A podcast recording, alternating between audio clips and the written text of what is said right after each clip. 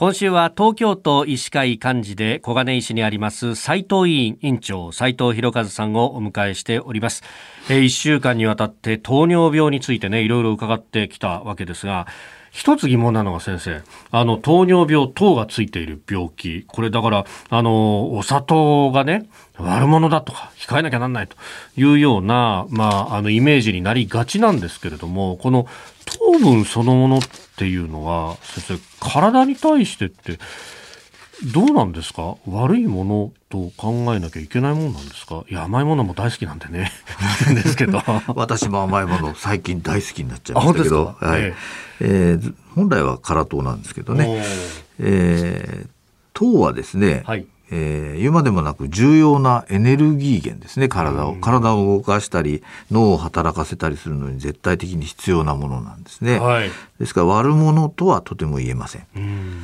ただその糖尿病というのはその糖をこう細胞の中に取り込んで利用できなくなってしまった、はい、その結果として血糖が上がっていくということが原因ですので、えー、適切な量を摂取して、えー、適切な運動などで、えー、消費していくということが、あ大切になってきます。糖は決して悪くはありません。なるほど必要なものです。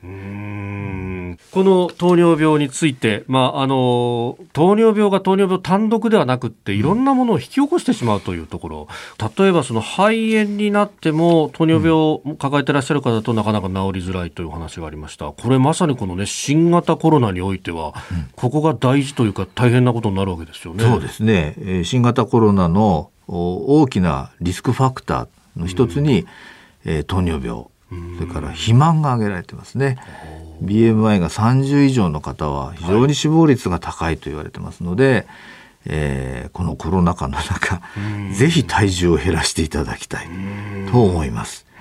といってもねなかなか外に出られませんけど、はい、えー、公園にはきっとコロナウイルスはいませんので、うんうん、いても非常に低濃度でいると思いますので、はい、適度な運動をしていただきたいと思います。でまあ、毎年検診を受けていてこれ糖尿病ちょっと毛がありますよっていうふうに言われる場合も多いと思うんですけれども、うん、あの具体的な指導としてはやっぱ運動とかその辺になるわけですか？そうですね。あの、えー、治療の基本は前に申し上げた通り、えー、カロリー制限、うん、食事療法ということになりますので、えー、今はその管理栄養士さんにきちんと指導していただくということが大事になってきます。あるいは糖尿病療養指導士っていう方も、えー、今各地域で作ってそういう方に、まあ、教育をしてそういう方を作って、はい、えー、きちんと患者さんに指導ができるような体制を整えていますね。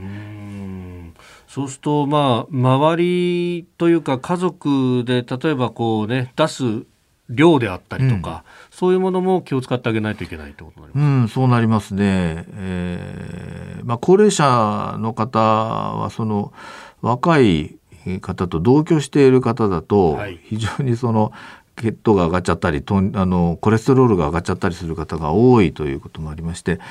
まあ、年相応の食事を用意してあげるように、えー、してほしいなと思います。うん唐揚げと天ぷらとみたいななると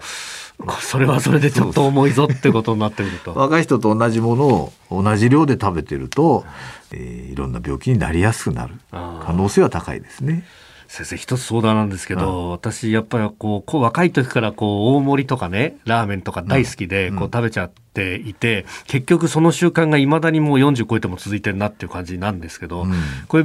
どうですか？曲がり角としてはどのぐらいからこの量を抑えるとかっていうのは年齢としてシフトしていったらいいですか？それは難しい問題ですけど。早ければ早い方がいい本当は若いうちにね。やっぱり。少しでも若いうちにやってあのシフトしていただいた方がいいですけど。胃が大きくなっちゃってるのかなと思うんですよね。私の経験からいくと、はい、50歳ぐらいですかね。やっぱその辺一つ、ちゃんと気をつけなきゃねっていう、はいわかりました、はい、そろそろそういうのも帰り見る年になってきた。はい、はい、お願いいたします。気をつけます。え斉藤委員長斉藤博和さんに糖尿病について一週間伺ってまいりました。先生一週間どうもありがとうございました。どういたしましてありがとうございました